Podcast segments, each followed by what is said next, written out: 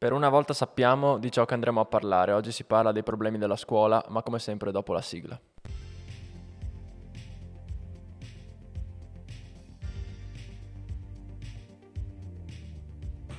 State ascoltando Tre Uomini e un Podcast sulla radio del CNPD.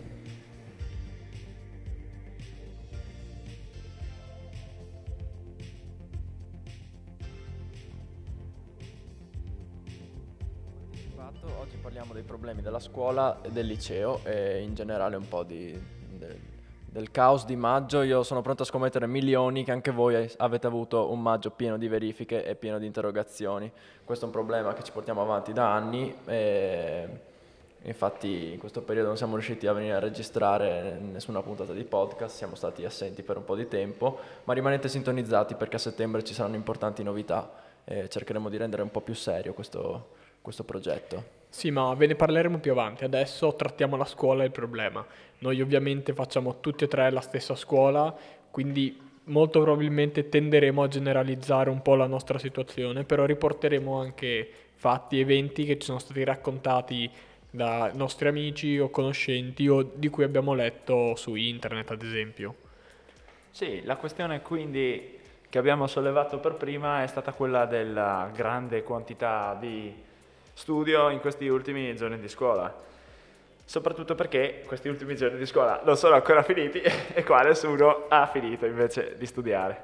Ma alla fine è così, no? Non ci sono soluzioni. E invece no. Qui oggi cerchiamo di trovare delle soluzioni ai problemi che Tommaso, in primis, ha evidenziato. Sì, io mi sono appuntato giusto un po' di, un po di punti da cui partire per riflettere un po' e no, non tratteremo solo il problema della mole di studio che, che è classica del, del fine primo e secondo quadrimestre, ma il primo punto che mi sono, che mi sono scritto appunto è, è la visione eh, di fatto italocentrica ma anche eurocentrica che, che, diamo appunto alla, allo studio della della letteratura e della storia, quindi non, non, dobbiamo stupirci se poi da, da uno studio basato in, in, questo modo, quindi deve vedere prima e solo i nostri problemi, eh, possano nascere poi nazionalismi che, che stiamo vedendo. Se posso aggiungere, è molto famoso sui social, non so se voi l'avete mai visto,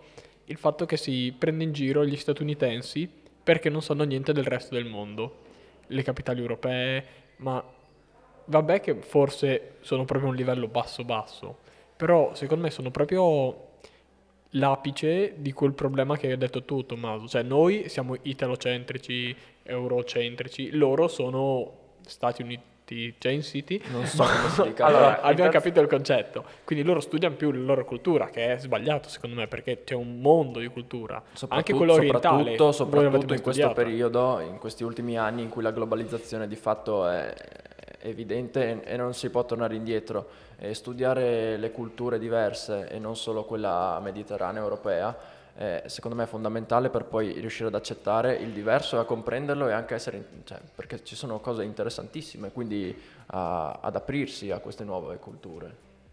Sì, allora specifichiamo per eh, i meno, meno liceo scientifici Italocentrica significa incentrata sull'Italia, eurocentrica incentrata sull'Europa.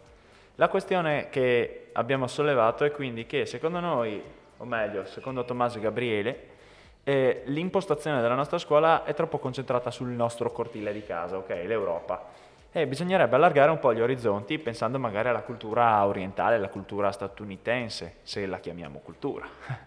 Sì, beh, è ovvio. A me adesso viene ad esempio in mente la filosofia, perché un po' di tempo fa ho chiesto alla mia professoressa se avremmo trattato anche le filosofie orientali, perché a me piace il mondo orientale, pratico arti marziali tradizionali orientali, sempre, mi è sempre piaciuto l'Oriente, e mi ha risposto di no, che noi studiamo soltanto la filosofia europea, quindi quella italiana, francese, greca e um, inglese e tedesca un po'. Invece c'è anche la filosofia statunitense che noi abbiamo studiato, la filosofia cinese che è tantissima. Sì, questo storia. secondo me è, è, veramente assurdo, cioè, è una cosa sì, fuori però, dal mondo. Però cerchiamo di dare una spiegazione razionale a questo fenomeno. Allora, io sono un ragazzo bianco nato in Friuli, in Italia, in Europa, ok? 50 anni fa era difficile immaginare che io, ragazzo bianco nato in Italia, in Europa, mi sarei mai interessato di quello che accadeva in Cina, in Giappone. E quindi qual è stata l'idea alla base di questo meccanismo di studio incentrato sul tuo cortile? È che io per capire quello che pensano gli altri devo andare alle basi, no? Quindi la cultura europea, mediterranea in particolare, sappiamo che è basata sul mondo greco, che poi è stato ripreso il mondo latino e ingrandito, modificato parzialmente.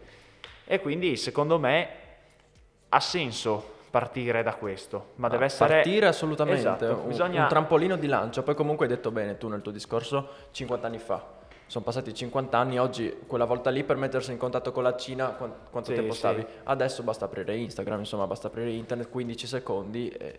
Sì, la questione, la questione è, ti risponderanno sempre, sì, ma il tempo per fare tutto dobbiamo mettere un'ora in più di storia, un'ora in più di filosofia, un'ora in più di letteratura. Eh, ma si potrebbe, secondo me, anche dare- Redistribuire. esatto, dare diverse, diverso tempo a, per esempio, personaggi un po' meno influenti. Tipo Zenone. Zenone che parla delle tartarughe che vanno più veloci di Achille. Sì, vabbè, Possiamo tagliarlo, io direi. nel particolare, fare un sacco di esempi però. Beh, ma queste cose, queste cose sono importanti, no? Sottolineare l- l- quello che è mancante, ma che non è mancante. Perché? Perché alla fine è il paradosso di Zenone, no? Ti serve per capire l'autore successivo e quello successivo ti serve a capire quello successivo ancora.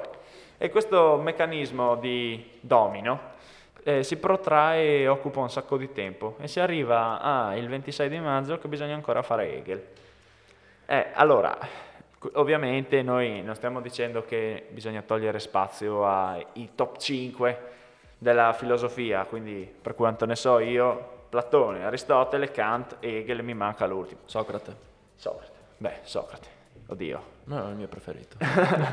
Beh, insomma, noi non stiamo dicendo che queste cose non vanno trattate, perché soprattutto le filosofie più complesse vanno approfondite, altrimenti come non farla, no? Secondo me è importante dedicare tutto il tempo che serve allo studio di Sì. una materia. Però pensiamo che un accenno almeno, un eh, principio di eh, cultura anche filosofica proveniente da oltreoceano possa essere importante. Ma sai soprattutto perché la scuola, secondo me, il, il fine ultimo della scuola non è la valutazione, secondo me è lo stimolo della curiosità. Cioè, eh, se si, eh, si parla di Socrate a scuola, secondo me un professore ha vinto, proprio è, è sta- è veramente bravo, se poi un alunno quando arriva a casa va a informarsi da solo, si compra un libro su Socrate, eh, eccetera, eccetera. Quindi secondo me eh, lo- la scuola deve stimolare la curiosità. E questo è un altro problema no, che abbiamo individuato, perché alla fine a scuola quasi si corre per arrivare al 6, non competi con gli, no, con gli altri, con te stesso, per imparare qualcosa di nuovo, ma per avere una valutazione positiva, superare l'anno, non essere bocciato e alla fine anche questo è a tuo svantaggio perché finisci per studiare la sera prima e passano due giorni e non ti ricordi niente, Sì, quindi stai proprio- facendo qualcosa di inutile. E questo è proprio un punto che, che volevo trattare, che quindi si studia semplicemente per il- l'unico fine è il voto e non eh, l'accrescimento del nostro bagaglio culturale e non eh, la stimolazione della curiosità. E, e questo, il fatto di, di dimenticarsi tutto è dovuto anche un po' al fatto della mole di studio, perché se devo studiare 5 materie per una settimana, come facciamo a pretendere che io tra un mese mi ricordi qualcosa di quello che ho studiato? Se devo concentrare tutto su in pochi giorni, in poche sere. Poi ovviamente ricordiamo che qua stiamo generalizzando il tutto perché ovviamente non possiamo... Mettiamo le mani avanti che poi Ecco. ci troviamo rimandati in 10 materie. No, beh, no, c'è poco da... bisogna dire le cose come stanno. No, sì, sono d'accordo. Allora, secondo me questa cosa non è sempre vera. Per esempio a me del voto non interessa proprio niente, io sono io, quindi quello che metto in campo, poi sono la mia preparazione, io non sono uno che dà prestazione, io sono uno che offre quello che è. Quindi quando faccio la verifica di matematica e non sono preparato, so che arrivo lì e non sarò preparato. Non mi invento nulla, non studio la sera prima. Cerco di fare il meglio che posso. Come avete detto voi, però, è incredibilmente difficile riuscire a essere concentrati al punto da riuscire a mettere tutto nello- nella, nella durata di 24 ore. Soprattutto perché adesso l'età... Soprattutto perché non c'è solo la scuola. Esatto, e, e bisogna, bisogna crescere anche fuori dai banchi, no? Per esempio lo sport, sento che tantissimi lo trascurano perché, perché devono studiare. Ma in realtà qual è il problema? Che la nostra gestione del tempo, soprattutto in questo periodo, è andata a remingo, almeno io mi rendo conto che se avessi un'impostazione più, più dura farei tutto, sport, corsa la mattina, corsa la sera, quello che voglio. La questione è che soprattutto durante la pandemia abbiamo perso, o almeno io parlo per me, un po' quell'inquadratura. Sì, ma è, Ma è molto, giusto è molto dare- comune questa cosa. eh. Sì, e allora secondo me un'altra cosa su cui deve battere la scuola è insegnare un metodo, comportarsi in una certa maniera, ma questa non è una cosa che puoi arrivare al liceo a insegnare, no?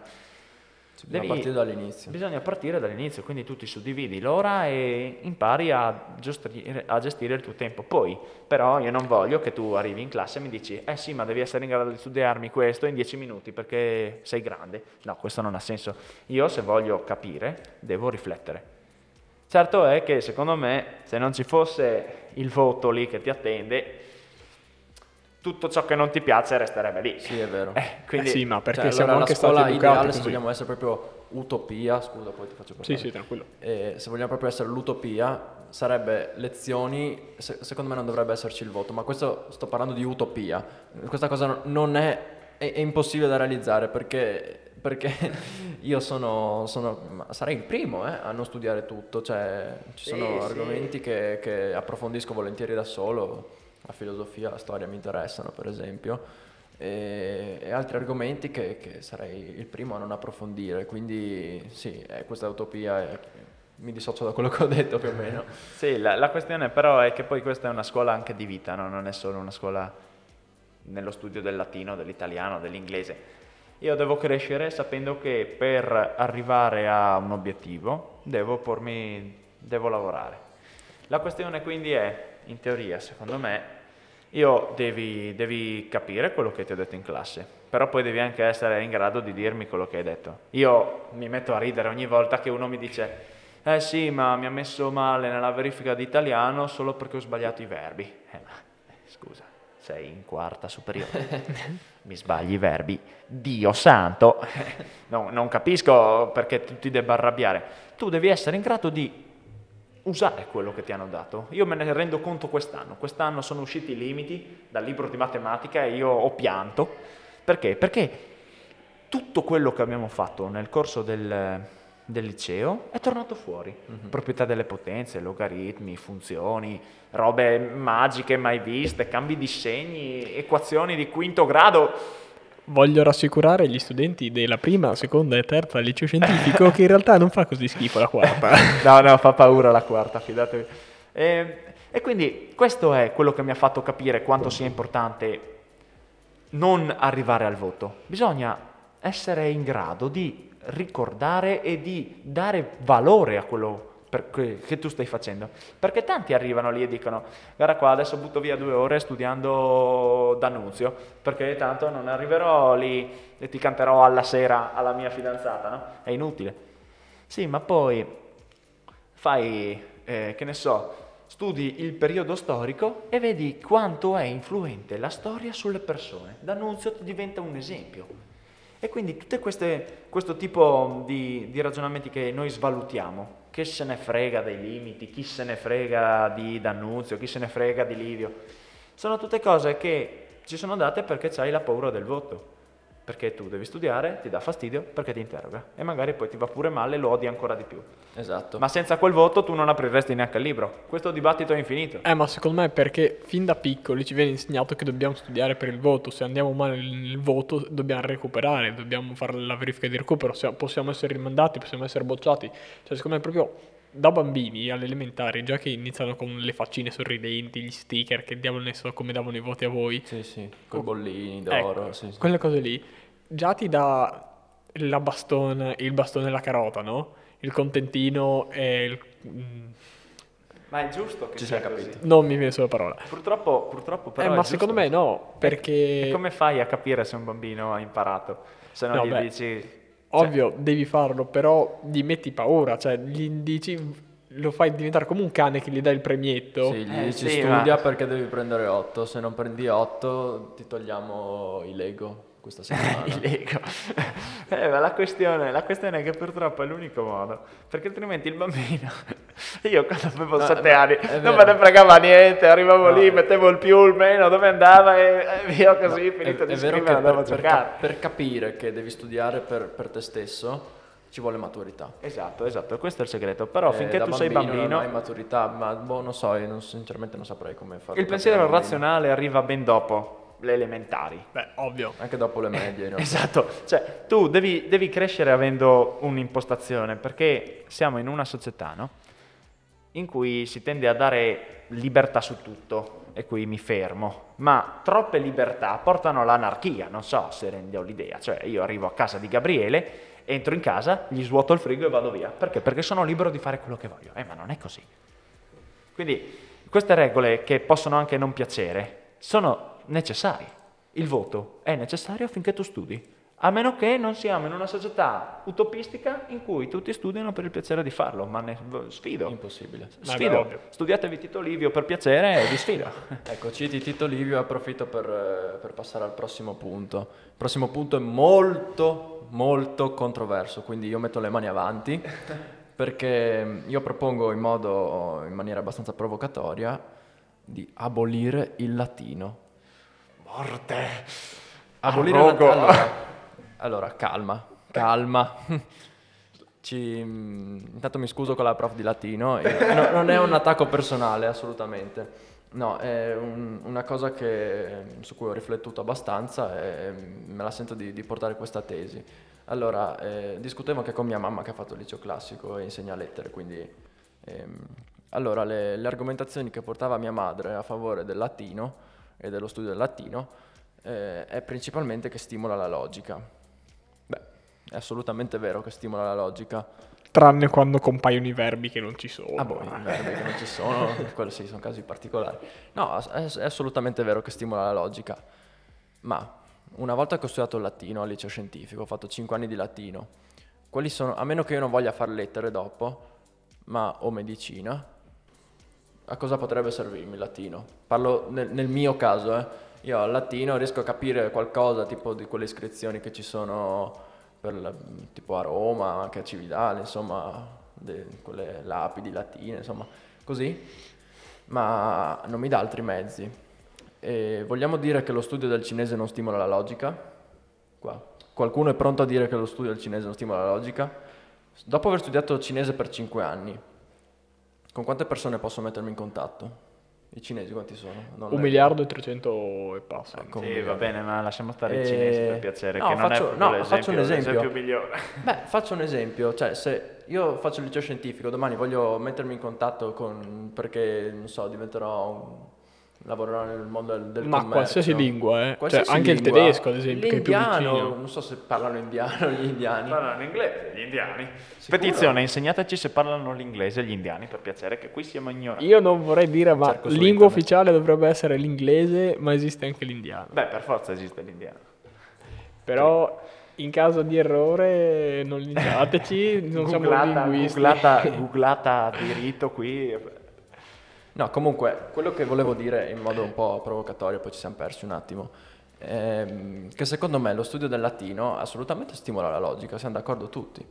Ehm, sto parlando della grammatica latina, eh, ma di fatto è solo un mezzo. Ma sì, la grammatica latina. È però. solo un mezzo per studiare la logica, ma la logica la puoi studiare solo con latino? Ma no, assolutamente ovviamente. no. Ma la- secondo me invece la grammatica latina è mezzo per arrivare alla comprensione della letteratura latina. E si torna a quello che dicevamo prima. Noi siamo nati in Italia, l'Italia era secoli, secoli sotto l'impero romano. Nell'impero romano c'è stato il culmine della cultura antica, post ovviamente quella greca. La questione quindi è, secondo me, che ci sono validi motivi nel cercare delle somiglianze tra quello che era il pensiero attuale, come si è evoluto il pensiero nei secoli. Per esempio, io mi sono trovato spiazzato nel, nel vedere come, che ne so, facciamo un esempio terra-terra.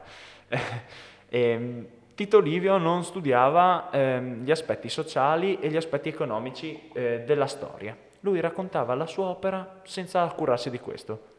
Invece abbiamo tutta un fior fiore di persone che adesso si occupano di studiare solo la sociologia, solo l'economia di un paese, per capire quelli che sono i cambiamenti che avvengono in quel posto.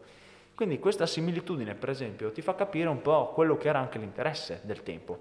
Ma poi tutta la filosofia latina, abbiamo, eh, avevamo parlato di Orazio se non sbaglio qui, è, è una questione che è interessante perché eh, quanti anni sono? Quanti, quanti anni fa? Tre, tre, no, 2200 anni fa. No, facciamo Ci fidiamo. No, non lo so, mi, mi, pare che sia periodo augusteo, quindi ah, no, facciamo, facciamo, che... 2000. Sì, facciamo 2000. No? Eh, 2000 anni fa c'era già qualcuno che denigrava i vizi e riproponeva un ritorno al passato, 2000 anni fa. Sì, e adesso cos'è? Non è la stessa cosa. Io esco di casa e mi trovo chi butta il panino nel, nel cestino e chi muore di fame. Stessa cosa che accadeva 2000 anni fa. La storia è un mezzo per imparare e per crescere, per non ripetere gli errori del passato, che sono il motivo per cui tutti gli anni noi ci dobbiamo eh, mettere eh, nella condizione di ascoltare attentamente i racconti sulla Shoah, sulle foibe. Sono cose che devono rimanerti impresse, perché solo se tu ricordi puoi capire. Sì, però vedi, siamo passati dal, dalla grammatica latina alla storia. La storia io sono pienamente d'accordo. Sì, ma se tu non studi la grammatica, come lo traduci in latino? È già io. tradotto. Eh, è già tradotto da... Eh, eh sì, ma io... Cioè, da Quasimodo, ok, eh ma no, se aspetta. poi tu ti perdi Quasimodo, cosa fai? Aspetta, calma, perché se, allora, se tu mi fai tra- tradurre e studiare da quello che traduco io non capisco niente. Niente, perché allora traduco allevamento di cavalli al esatto. posto che cavalieri. Eh, eh, eh, e qua ci dissociamo. allora, cioè, capito, se tu mi dici devi studiare dal latino e mi, mi dai il testo latino da cui studiare, devo tradurmelo io, io sono una capra in grammatica, ma per tradurre in modo fatto bene dovrei studiare grammatica almeno due ore in più a settimana e quello sarebbe tutto il tempo che togli a, a materie che secondo me sono più importanti. Oh. Ma questo perché tu sei così? È, una, io invece è un'occasione fare... persa secondo me, è un'occasione eh, persa, sempre... perché, aspetta, perché usi il latino solo come mezzo e invece tipo lo studio del cinese sarebbe un mezzo e un fine, perché il mezzo per arrivare al, alla conoscenza della logica, a, eh, come si dice, al possedere il, sì, sì, i meccanismi logici, e, e, come fine perché puoi usarlo anche per dialogare con un cinese nel momento in cui lavora, ma il cinese è sempre un esempio. Sì, però questo è il solito, è il problema del liceo, no? il liceo prepara su tutto, allora ti arriva quello che odia la matematica e dice ma perché devo fare matematica al classico, poi ti arriva quello che odia il latino e ti dice perché devo fare latino allo scientifico. Perché siamo tutti diversi. Perché? Eh sì, ma io ti rispondo che per esempio se io voglio fare letteratura antica, io devo saperlo il latino, se eh, no eh, come ti fatto il liceo classico? Ma ah, infatti... posso fare anche lo scientifico perché Beh, devo limitarmi. Io direi che avete espresso molto bene le vostre opinioni e direi di lasciare al pubblico di scegliere e facciamo una piccola pausa musicale. Direi sì, che sì. ci può stare. Quindi ci rivediamo fra pochi minuti.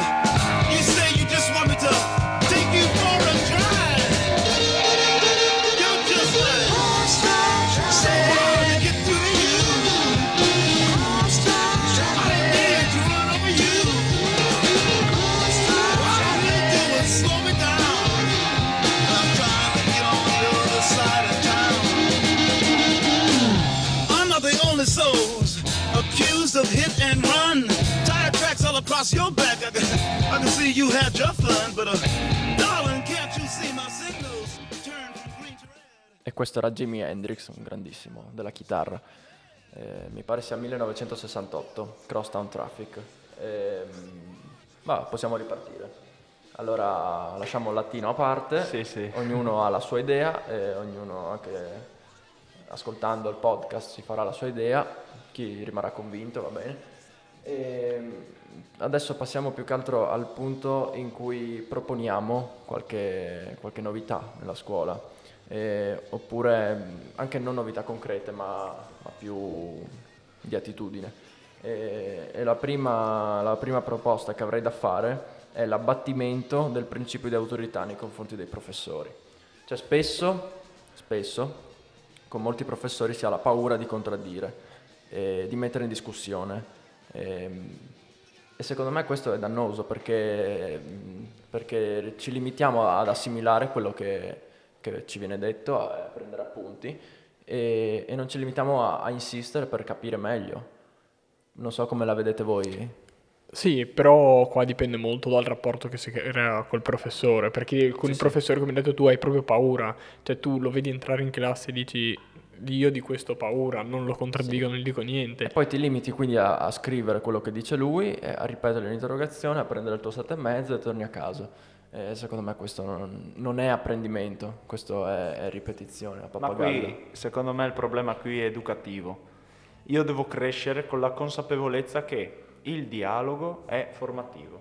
Il dialogo deve essere costruttivo, ok? Perché è inutile che io venga qui e dica a Gabriele che non capisce niente, punto. E cosa ha capito dopo? Che gli sto antipatico, che mi sta antipatico. Funzionerà così.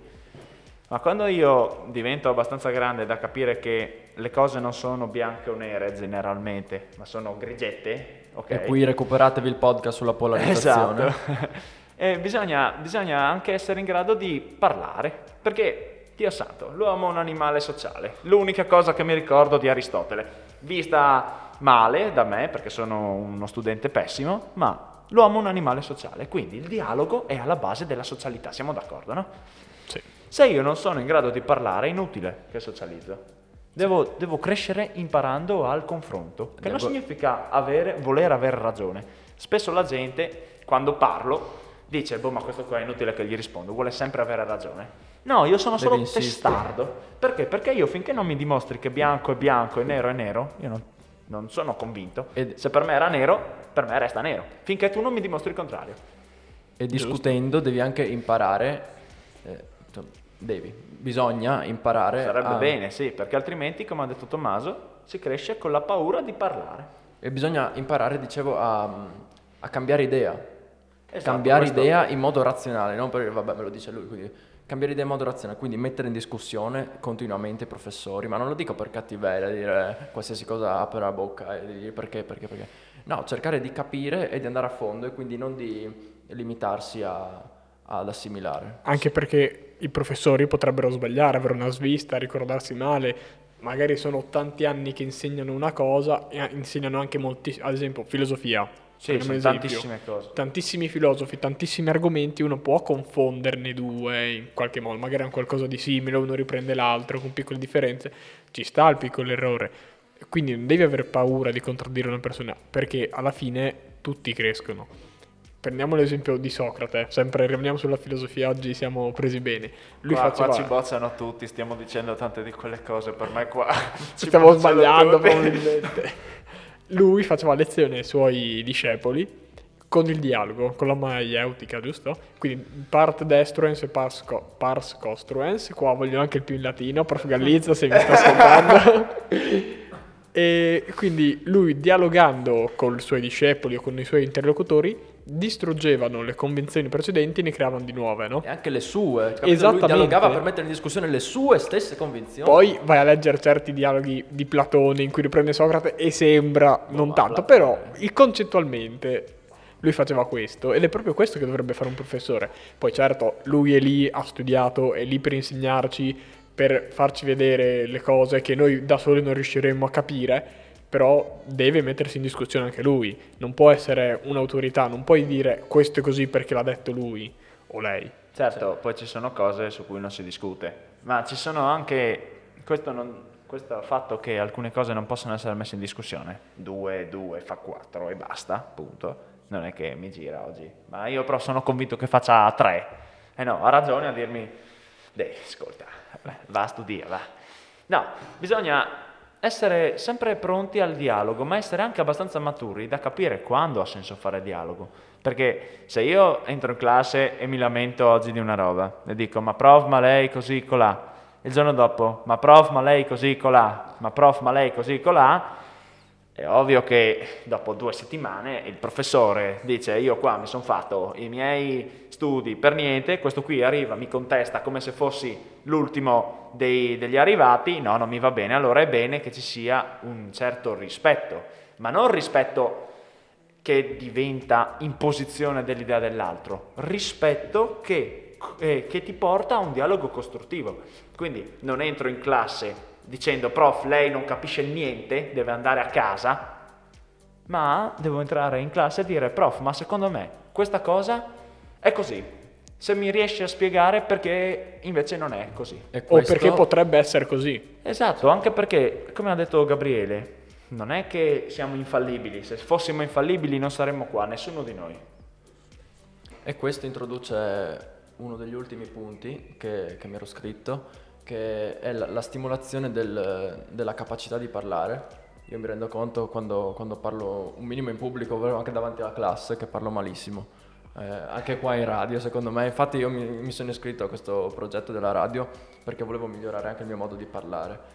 E adesso che ne sto parlando mi, vado un po' in casino.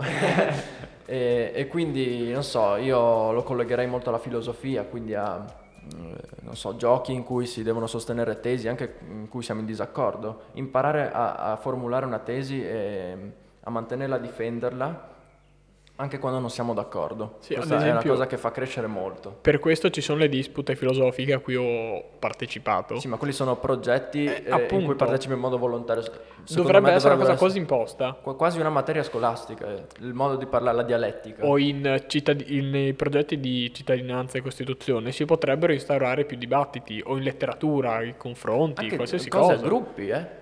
Sì, sì. Ti crei due gruppi, due fazioni e voi avete questa tesi, dovete costruirla e, e difenderla, e anche se non siete d'accordo. È, è, una cosa che fa crescere un sacco. E... Ma in qualsiasi materia, storia anche, magari prendi ah, due periodi e li metti a confronto, cioè non deve essere per forza una tesi, soltanto una capacità di saper argomentare, che è molto utile secondo me. Anche magari in inglese, così, oltre all'imparare a parlare, impari anche una lingua, perché l'inglese che impariamo noi è fondamentalmente grammatica, cioè anche molta letteratura, soprattutto al triennio, però parliamo davvero poco. No, beh, qua questo, è... questo, è tutto, beh, è tutto in mano all'insegnante. Però esatto. qui interviene l'ultimo punto. Com'è possibile che noi facciamo inglese dall'asilo e la maggior parte di quelli che escono dalle superiori non parlano inglese come se fossero quasi madrelingua? Com'è possibile? Io questo non me ne capacito. Cioè, oh. l'inglese dovrebbe essere studiato alle elementari secondo me sarebbe da fare metà ore di inglese, la, cioè le materie, di, non, non, solo inglese eh, assolutamente, le materie fare CLIL come si chiama? Sì, quindi tipo matematica. Matematica in inglese, secondo me sarebbe calma, da... Calma, ci sono un po' di problemi. Perché? allora, io a sei anni, non so voi, ma non ero Einstein, ok? Qui abbiamo il tornado in sottofondo, uragano Katrina in arrivo No, la questione è che secondo me ogni cosa ha il suo tempo, no? Io alle elementari devo uscire fuori che so far di conto, devo saper leggere, devo saper scrivere. L'inglese posso approfondirlo anche dopo. Eh no. Alle elementari secondo me non è fondamentale perché è solo un'infarinatura. Tanto poi l'inglese è vero, lo fai quando diventi grande, quando arrivi in classe, alle medie, e puoi permetterti di essere in grado di sostenere una conversazione con la tua insegnante in inglese. Sbaglierai i verbi, sbaglierai i tempi, però devi anche saperti mettere in gioco. E poi, così come tanti non escono fuori dal, dalle superiori che, che, sanno parlare inglese, tanti escono fuori dalle superiori che non sanno parlare l'italiano. Beh, Quindi questo, questo è a discrezione dell'insegnante in primis, perché se l'insegnante è capace, io amo la mia insegnante di inglese, straordinaria, e però bisogna, bisogna essere in grado di mettersi in gioco perché io non posso arrivare qui fare tre ore di inglese a settimana e pretendere di essere Shakespeare, arrivo, ti scrivo un Romeo e Giulietta e faccio il successo. No, io devo anche arrivare a casa e dire, bon dai, oggi invece di giocare a Call of Duty accendo eh, il libro di, inglese. Eh, magnifico, vocaboli, tenses, robe. E poi questo va tutto a tuo, giova, tuo giovamento. Io volevo contraddirti sulla parte delle elementari, perché io ho, fatto, ho avuto la fortuna di fare asilo ed elementare in una scuola bilingue. Quindi fino alla quinta elementare parlavo lo stesso numero di ore a scuola in sloveno e lo stesso numero di ore in italiano.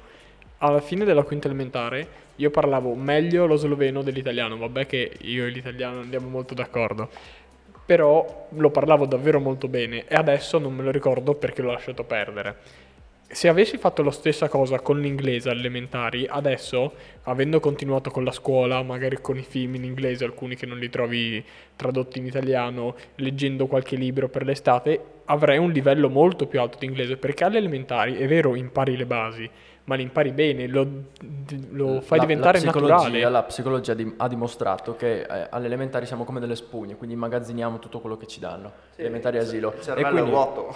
E quindi, se, e quindi se all'asilo e alle elementari inizia a parlare... Io guardo mio cugino, mio cugino, eh, i suoi genitori gli hanno fatto guardare solo eh, cartoni animati in, in inglese quando, quando era piccolo. E, e, lui parla bene inglese, ma perché? Perché ascoltando è come, come, quando l'italiano, non è che lo impari da bambino perché lo studi, non è che a tre anni ti metti a studiare l'italiano, perché impari i meccanismi anche senza studiarli, e sentendo e ripetendo. E, e quindi, cioè, secondo me, assolutamente, cioè, bisognerebbe uscire dal, dalle superiori con, con eh, parlare l'inglese benissimo, essere in grado di andare a fare una vacanza senza usare Google Traduttore eh, o di guardare un film senza i sottotitoli e secondo me questa è una cosa che dovrebbe essere fondamentale e a cui non è data abbastanza importanza. Bisognerebbe conversare, eh, avere madrelingua che vengono a parlare, qualsiasi cosa. Beh, direi che abbiamo esaurito gli argomenti, però come ogni volta ci teniamo ad avere il vostro punto di vista, quindi fatecelo sapere su Instagram, su WhatsApp se avete il nostro numero o in qualsiasi modo.